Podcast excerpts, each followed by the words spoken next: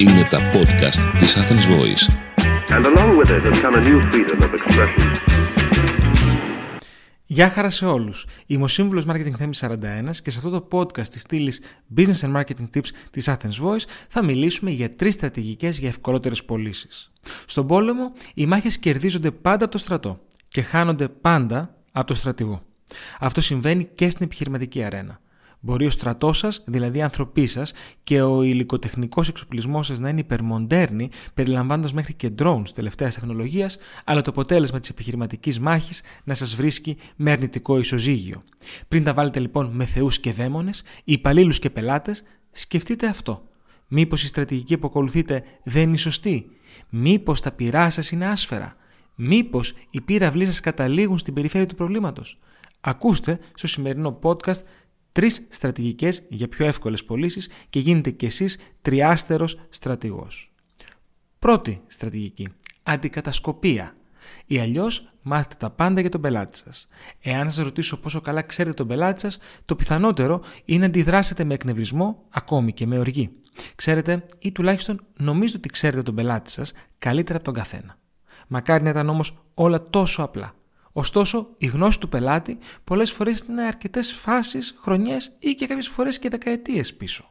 Πιο επιρρεπείς στο πρόβλημα είναι οι μεγαλύτερες ηλικία επιχειρηματίες. Οι σημερινοί πενηντάριδες, ας πούμε, οι οποίοι όσο και αν επέρονται για τις επιδόσεις στα social media, βαθιά μέσα τους πιστεύουν ότι ο σωστός πελάτης ακούει Βιτάλι, Σούκα και Ντουράν Ντουράν και είναι πολύ πιθανόν να βρεθούν προμεγάλης και ιδιαίτερα αρνητικής έκπληξης.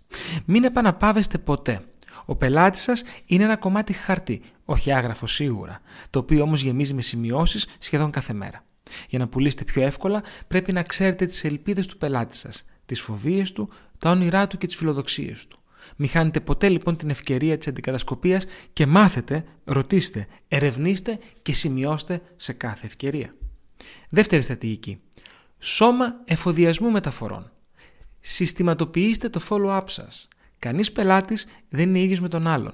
Ωστόσο, η διαδικασία του follow-up σας προς τον πελάτη μπορεί και πρέπει να είναι η ίδια, είτε εξυπηρετείτε είκοσι πελάτες σε μία μέρα, είτε είκοσι χιλιάδες. Συστηματοποιώντας τη διαδικασία πώλησης, έχετε αμέσως πολλαπλά ωφέλη.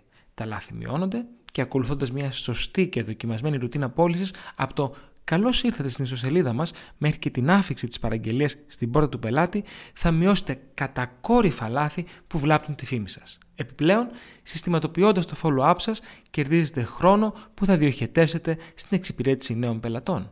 Και τρίτη στρατηγική, ειδικές δυνάμεις. Απευθυνθείτε σε ειδικά ακροατήρια.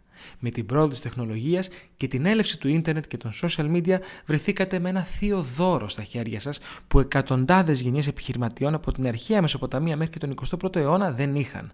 Τη γνώση αλλά και τις λίστες ειδικών ακροατηρίων. Η πελατεία σας μπορεί πλέον να αναλυθεί σχεδόν με οποιοδήποτε segmentation, τματοποίηση δηλαδή, επιθυμείτε.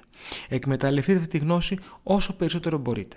Εάν απευθυνθείτε σωστά σε κάθε ειδικό ακροατήριο, θα κάνετε την πώληση πολύ ευκολότερη. Κάποιοι μπορεί να χρειάζονται τρία ή τέσσερα email πληροφορίες, ενώ κάποιοι άλλοι μπορεί να ξέρουν τα προϊόντα σας σχεδόν τόσο καλά όσο και εσείς οι ίδιοι. Μάθετε λοιπόν όλες τις φυλές εισαγωγικά των πελατών σας και πουλήστε ευκολότερα. Είμαι ο σύμβουλος Marketing Θέμης σαράντα ένας και μέχρι το επόμενο Business and Marketing Tips podcast ή στο επανειδήν. Ήταν ένα podcast από την Athens Voice. Μπορείτε να ακούσετε τα podcast της Athens Voice στο athensvoice τελεία gr και στο Spotify, στο Apple Podcast και το Google Play Music.